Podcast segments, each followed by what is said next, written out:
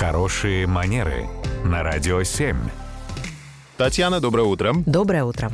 Доброе утро, Татьяна. Мы продолжаем нашу корпоративно-хорошеманерную тематику. И есть интересный вопрос от Аси. Она пишет, что большая у них компания, и ей всегда не просто поддерживать светский разговор, а вот сидеть, конечно же, рядом с малознакомым коллегой на банкете и болтать весь вечер ни о чем, ну, она просто не умеет. А если и попытается, то это будет просто пытка. Что делать?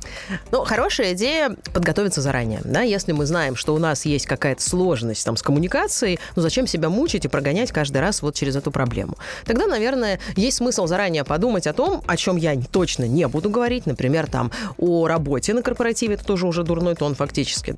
Мы не будем там жаловаться, мы не будем поднимать темы политики, религии, и вроде бы это в голове у нас зафиксировалось. И тогда хорошо, когда мы просто приходим к выводу, что а вот эти вот темы, если что, знаете, как мы погоде. Из загашника мы их вытаскиваем и поднимаем. О погоде хорошо говорить, когда это оригинально и когда... Ну, из этого можно какой-то вообще, в принципе, диалог развить. Вдруг у нас там вместо снег минус... выпал. Или Да, я хотела рассказать как раз о том, что вдруг у нас вместо минус 30 плюс 2 сегодня, и это супер необычно. Или наоборот, да, или у нас всегда плюс 2, а тут снег выпал. Но если все более или менее в порядках климатической нормы, ну, тогда становится не очень очевидно, зачем мучить и себя, и своего коллегу. О чем можно поговорить? Что-то интересное рассказать, да, что-то где-то читал, смотрел, видел, фильм интересный увидел в кинотеатре, а ты видел, дорогой коллега, такой фильм? Рекомендую всей семьей сходить, например.